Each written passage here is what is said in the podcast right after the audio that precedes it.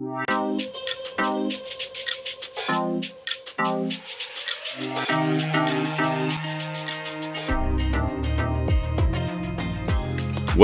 to the Strategic Talent Management People Solution Podcast.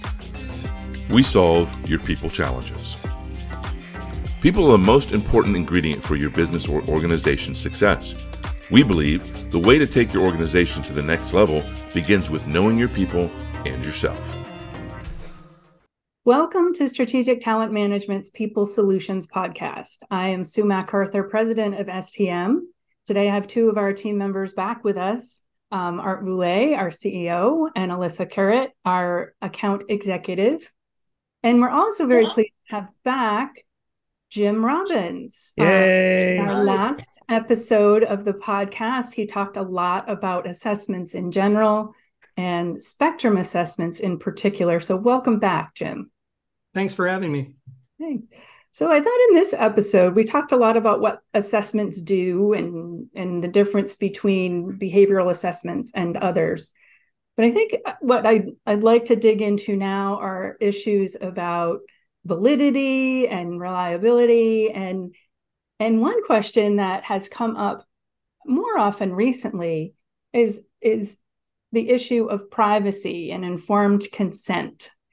Um, right. We had a person in particular who was not happy that her boss got a copy of her assessment results, even though it was her boss who who ordered the assessments, and she was she was quite upset about that. And I'm I'm sure it's a question that you've had to deal with before. So let's start off the conversation by talking about that. Sure. Um, so with that, we we build our system so that it's very flexible. Um, in that you can decide who gets a copy of the assessment as the administrators. So if you were working with, uh, I've had people where they were working as coaches, and within that, the the organization did, was not going to get a copy of the assessment. So with that, you just would not include their email in the settings to get a copy of the assessment. Um, other times, you may not want the assessment taker to get a copy of it. For hiring, we typically would not have them get a copy of their assessment. It's not a coaching, uh, you know, exercise or anything.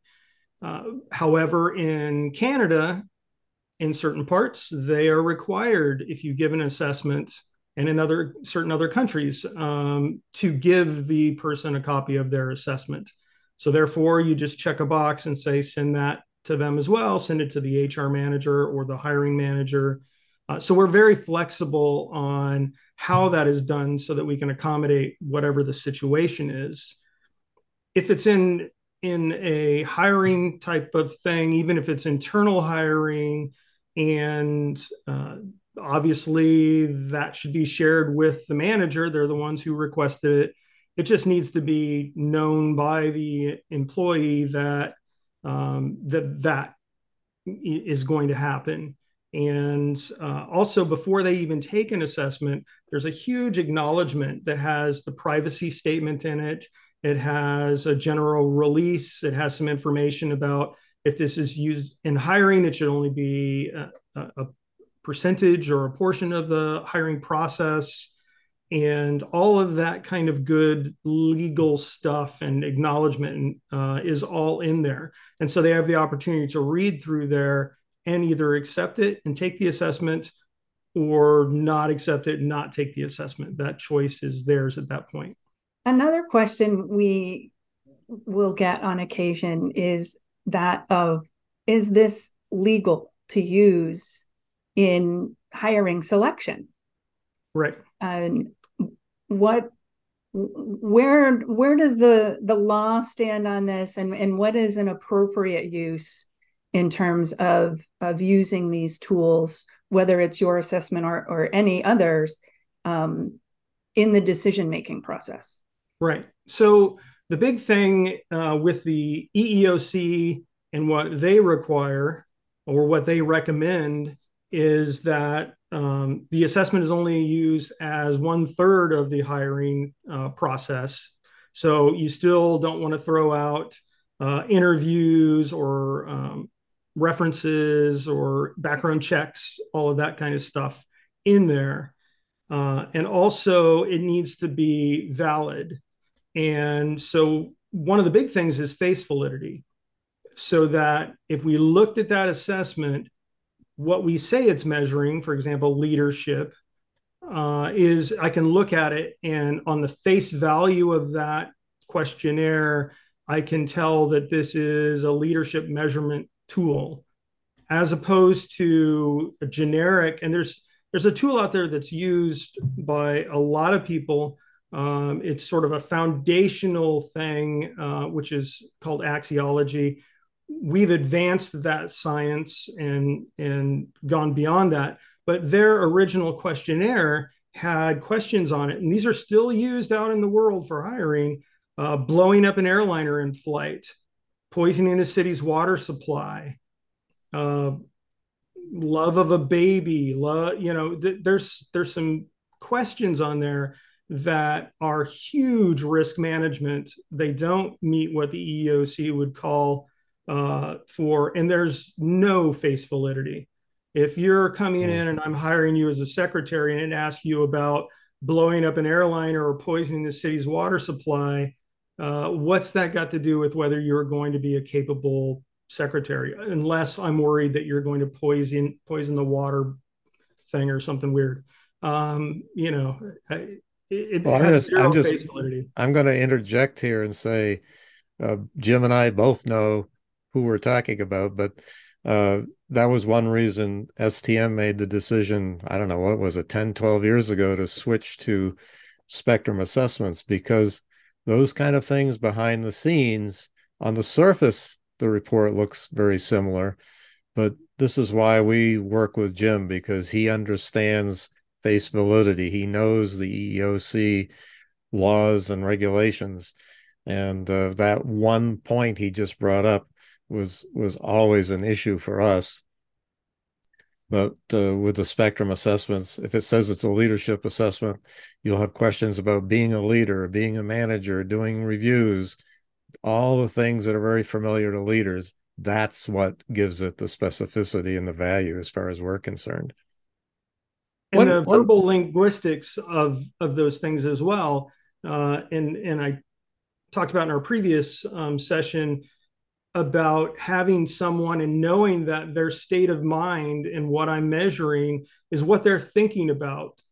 And so when I'm, I'm measuring, I want to know uh, you're when you're in a leadership position, these are your thoughts as a leader. This is how you value things. So this is your emotional bias in that role, and not you're going through some things at home or there's some other things going on. And so it's just some generic you know large scale uh, assessment that makes no sense. And when i get this report yes it it looks like it's a leadership report but what it's founded on i have no idea what that person was thinking about. Could you you talk more about eeoc because we've used that for years and it's in the top of every hiring assessment we do that this should only be you know 30 to 40 percent of your decision making. Are there other hard I mean, you mentioned that was a guideline, but I always understood there was also a guideline. I guess it's that's what it would qualify that you can certainly use assessments in your selection process, but you need to use two or three distinctly separate systems. Can you comment on some of those other laws or guidelines, Jim? Well, the biggest thing is um, and people do all the time they can use whatever tool they want. Mm-hmm. and as we've discussed there's some some strange stuff that people use or or not valid where there's been no validity studies to statistically say that what they measure uh, or say they measure is what they're actually measuring. Uh, but people still use them. Um, the biggest thing is the risk management side of it. Um, and if you get sued or legally challenged on a tool, are you going to be able to defend that tool that you used? Um, you know, there's certain things that, uh, and, and, not to name names, but uh, there's there's tools where you're checking off a list of adjectives about uh, what skills you have, what soft skills you have. And we know for a fact, and, and it really is should only be used maybe as an icebreaker, a team tool, or whatever. But we know for a fact that there are a lot of companies out there that use it for hiring. And it's a behavioral type of tool, but it is just they check off everything that you, you know, that that is you, that describes you and the intensity of it. Strongly agree, strongly Likert scale thing. Um, the problem is we know that extroverts will check off everything. I'm great at every single thing there is, and introverts will be like, eh, I don't, I don't want to boast or brag, so I'm going to check off fewer. Um, and so it's not a reliable um, hiring tool at all. There's no validity to say that that would be useful as a hiring tool. Um, so a lot of it, yes, you want to make sure that the tools have been validated uh, and there's some sort of validity study. And, and for face validity, uh, reliability, those type of statistical measurements, that they're done frequently. Uh, you don't have to do them every you know five minutes, but you want to have those to make sure that as populations change, uh, in in your if you do update uh, your tools and things like that, you want to revalidate them and look at them over time to see if there's any shifts. And some places have never validated. Uh, and, and, it may sound very similar, or may call it a DISC or you know something like that. And you look at it, and they just kind of copied something else, but they never validated it. So you want to make sure that you're using those tools that have been validated. You want to have multiple data points. Uh, you want to make sure that you have super high face validity. So if so, I look at that I go, uh, yeah, that's what I'm supposed to be measuring. So I'm going to put you on the spot. Oh, talk, talk, about uh, Spectrum's validity process and the last time you uh, went through that. We validate um, every year. Mm-hmm. We don't publish that stuff every year, so we just kind of um, check. We also check uh, based on different countries that we're in to mm-hmm. see if there's any shifts uh, in those populations. So, for example, we just uh, started work in Ecuador. So we're going to use uh, our validations that we have done in South America for other countries, but we'll look at Ecuador as we get you know more and more and more um, people and more people in the uh, sample set. So we always look at the data and we run uh, you know the the analysis on it and then we publish we probably update um, every couple of years or so um, and just you know post if our numbers and that usually we see maybe a little slight shift in the numbers but it's still very high uh, validity and re- reliability. But we like to still we need to do that as opposed to some of the assessment companies out there buy their assessment from someone else or they copied I, I know a number of assessment companies that just flat out copied somebody else's methodology. Um, and so they don't understand the tool well enough to actually validate it and do the things that they need to do. Uh, so yeah we we try to always keep up on that uh, analytical side of it. Well another another behind the scenes factoid that uh, drove us to jim's company uh, because we know its face validity has been checked. We know the the results are checked every year, and uh, so we appreciate that very much. How about other questions, uh, Alyssa or Sue, that you've come across or that you can remember we've discussed that uh, we can get Jim's input on here today?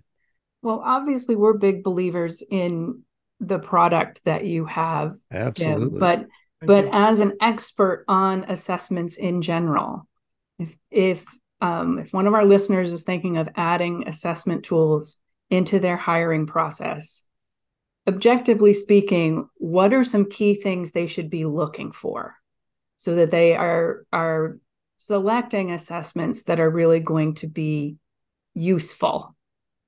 Right. So um, you want to take the assessment, you want to try it, uh, and see the face validity uh, if I'm answering this and this is supposed to be a leadership or a general work or, or whatever, um, do the questions make sense? I don't need to try and figure it out and overanalyze it, but do they make sense or do they seem just uh, extrapolated out of the ordinary just you know uh, don't quite make sense the other thing is the directions because there's some big big assessment companies out there that are used all over the place and they will uh, measure something but the directions don't actually ask the person to focus their attention or think about as they're answering the questionnaire. So it's very vague, and they do that so they can do a one size fits all approach. So whatever I'm doing this for, um, you know, the person will know that that that's what we're doing it for, and therefore they'll focus there. Um, so look at the directions; they should be very, very specific and have you spe- focusing on specific things. Um, the other thing is for us, in, in whether it's DISC or something like that, uh, we do multi-part assessments. So most people with a say a DISC behavioral assessment, they will do what they call a part one and part two, and they'll say it's natural and adapted, but really it's just funky math. Um, what they do is they ask one questionnaire. There's no general thing. It just says rank these from most like me to least like me. Um, they throw away all the middle data. So the only thing they count is the most and the least answer. Everything that you struggled as you were between number one and number two and three and four that you were struggling on, they throw that out and they only analyze your most and least. We analyze every single movement that you did. Um, we call it position analysis and so you a lot of times you weren't sure whether you that should be you know number one or number two and so we look at that and we since we measure and ask these things over and over again we look at how many times you've you've ranked those things there um, and then they'll say okay so we do the math and we add things up this way for the most and that's you naturally and, and then we'll add up all the least and subtract it from the total and that's you adapted that's how they all do it uh, for that particular assessment. I don't care what company it is. What we do is we have two part assessments because we do so many different psychometrics. We know a lot of different ways to do it. And we say over and over again when you're not at work, when you're at home, when you're relaxed, when you're with family and friends, answer these. And that's going to calculate your natural style. And then we go when you're at work, specifically at work, or when you're a student and you're in school, or when you're an athlete and you're playing your specific sport, how do you behave over and over and over? And then when we get those two answers, we know exactly that we're measuring those things, and that's what was on their mind. So take the assessments, look at them, and then see if it, maybe ask for a couple different versions and go, oh, that's the same questionnaire. They just slapped a different report on the back end mm-hmm. uh, because that that's not the proper way to do that either.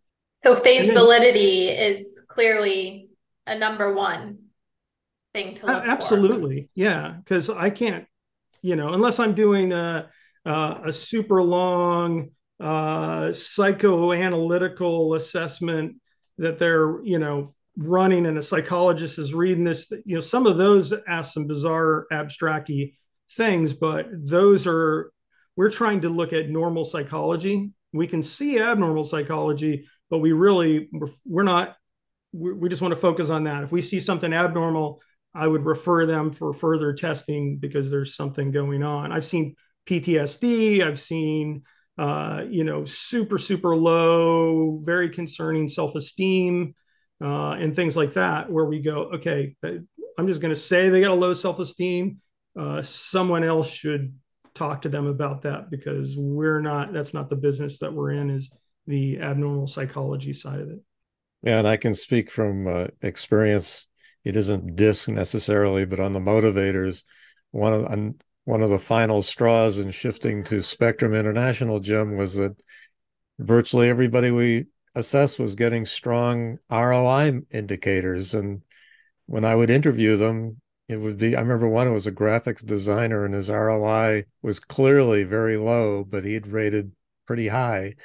And uh, so that face validity is absolutely critical. And we depend on the fact of your knowledge and expertise to keep us on the right track. Well, I was going to say, even um, when, because I, I've worked with a number of assessment companies before we started building our, our own stuff, trying to help them make their stuff better. And what I, I found is that a lot of them, there's so much bias built into the questionnaire, mm. especially like on DISC. We found that um, high S's, there's so few of them working in that product development or especially at the top of the organization that the questions were almost negative. So you had all this, I like, you know, winning and I like people and all that. And then uh, it was some negative thing that a lot of people wouldn't answer because it wasn't a, the same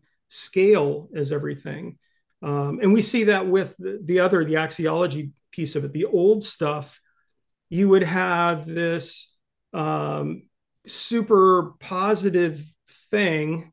Um, uh, and then you would have a negative thing that was so much worse that the scale was besides not pertaining to leadership it was like i love other people and then i'm gonna you know blow up and kill everybody and poison the city's water and you're like whoa those are really, really very black different. and white.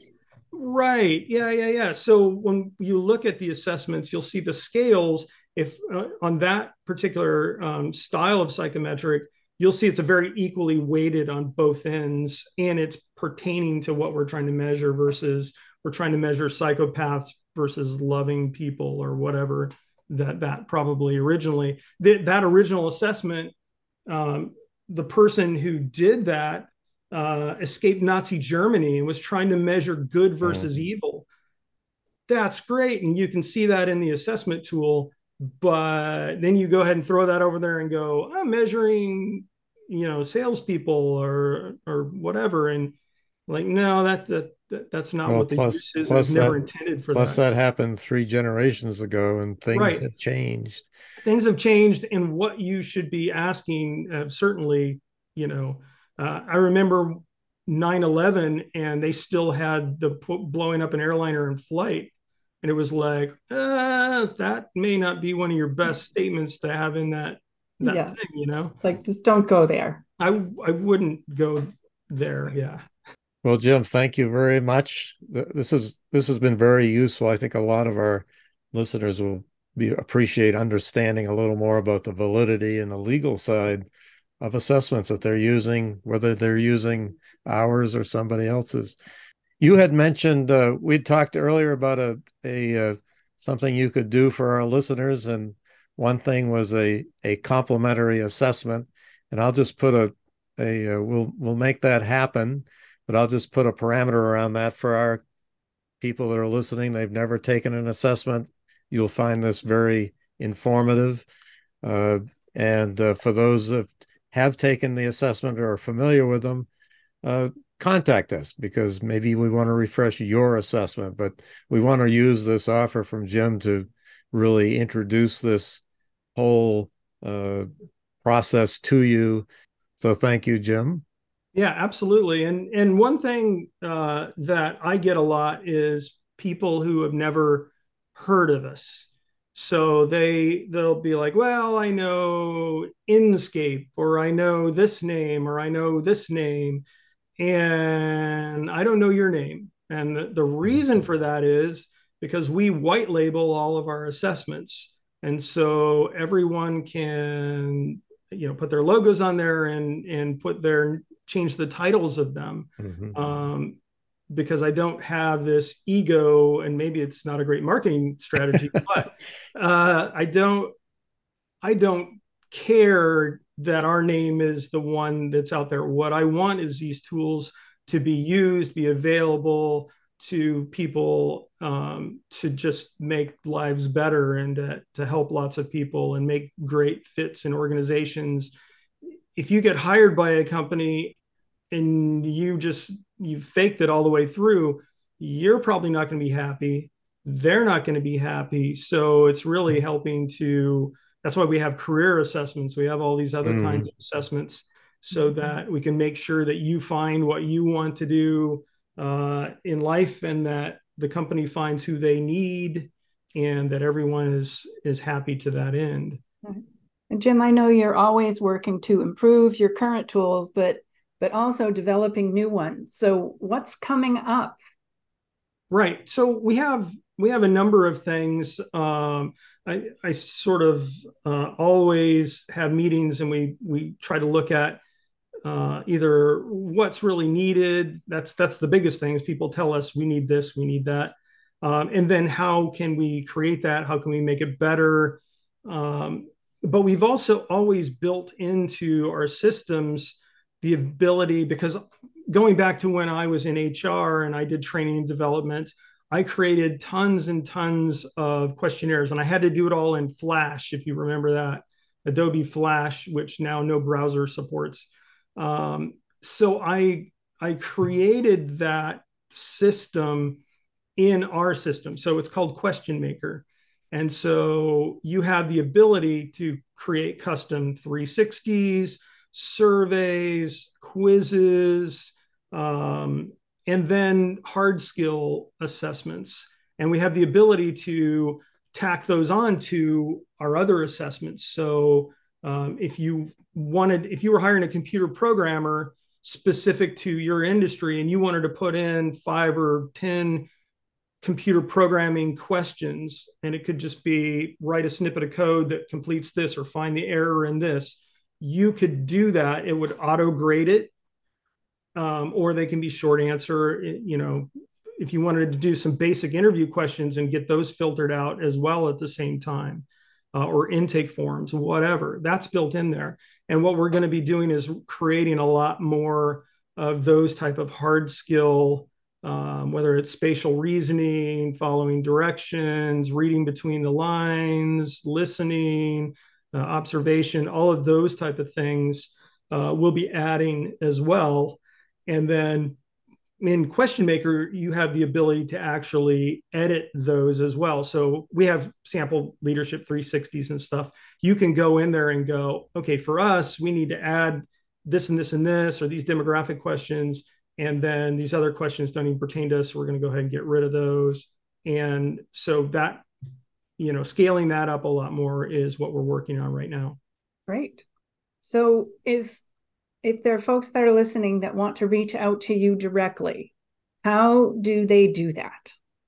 They can go to our website, spectrumassessments.com, or jim at spectrumassessments.com.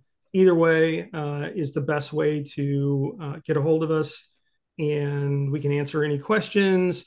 Uh, obviously, uh, you guys have a wealth of knowledge and you have also your own methodologies and systems and process that adds tremendous value to the assessments into hiring and and all of that good stuff so they can also contact you uh, and you'll put somewhere the link for the assessment for them to try and yeah, uh, yeah that, that's the best way well, Jim, thank you so much for not one, but two very informative podcasts. and uh, I look forward to another 20 years of, of uh, knowing you. Absolutely, my friend. Great. Thank you, Jim. Thank you for having me. Bye now. All right. Bye. So, thank you for listening to another episode of Strategic Talent Management's People Solutions Podcast. Remember to subscribe to get notifications for new episodes. And for more information on strategic talent management, click on the link to our website in the podcast description.